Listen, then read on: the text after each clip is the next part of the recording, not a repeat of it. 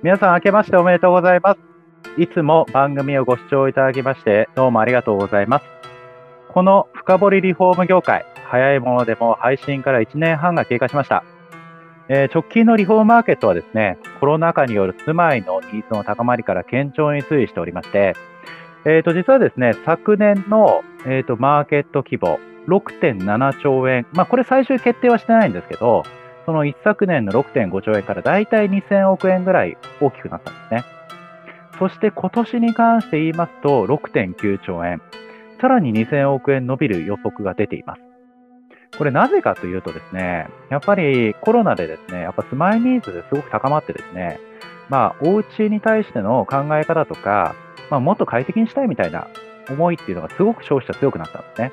これ様々なデータで明らかになってまして、あの、実はクックパッドさんが、ある日さんっていうところと一緒に組んだあの調査データがあるんですけども、このデータ私ですね、すごく注目してるんですよ。で、ここで何が分かったかっていうと、住まいへの考え方が変わったっていうのが中身にあのあってですね、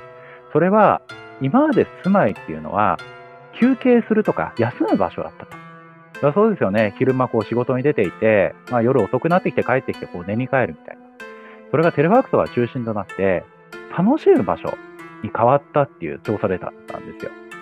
そうするとですよ、やっぱりあの消費者っていうところがやっぱ変わってくると思うんですよね。楽しむところにお金かけるじゃないですか。旅行だったりとか、飲食にはやっぱり日本人ってかなりお金をかけてたと。そうしますと家の中でどれだけ楽しめるかってところには皆さん費用をかけて、これから本格的にやっぱりリフォームへのですね、需要って高まってくるんじゃないかなというふうには思っています。え、ー、と、実際ですね、他にもいろんな調査データがあって、あの、あるデータではですね、その家具とかは昨年すごく売れたわけですよ。でもまだまだリフォームには実は費用が落ちてないという中で、やっとですね、その工事を伴うものっていうのが、今年あたりからこう出てくるんじゃないかみたいな、まあそんなデータが出ております。そうした中、やっぱりニューノーマルな暮らしに対しての新しい提案が、あの、どんどんどんどんこれからは進んでいくのかなということを考えてまして、ただこのニューノーマルに対応するって皆さん大変ですよね。いや、全く新しいこと始めなきゃいけないですから。そこに対応するスペシャリスト、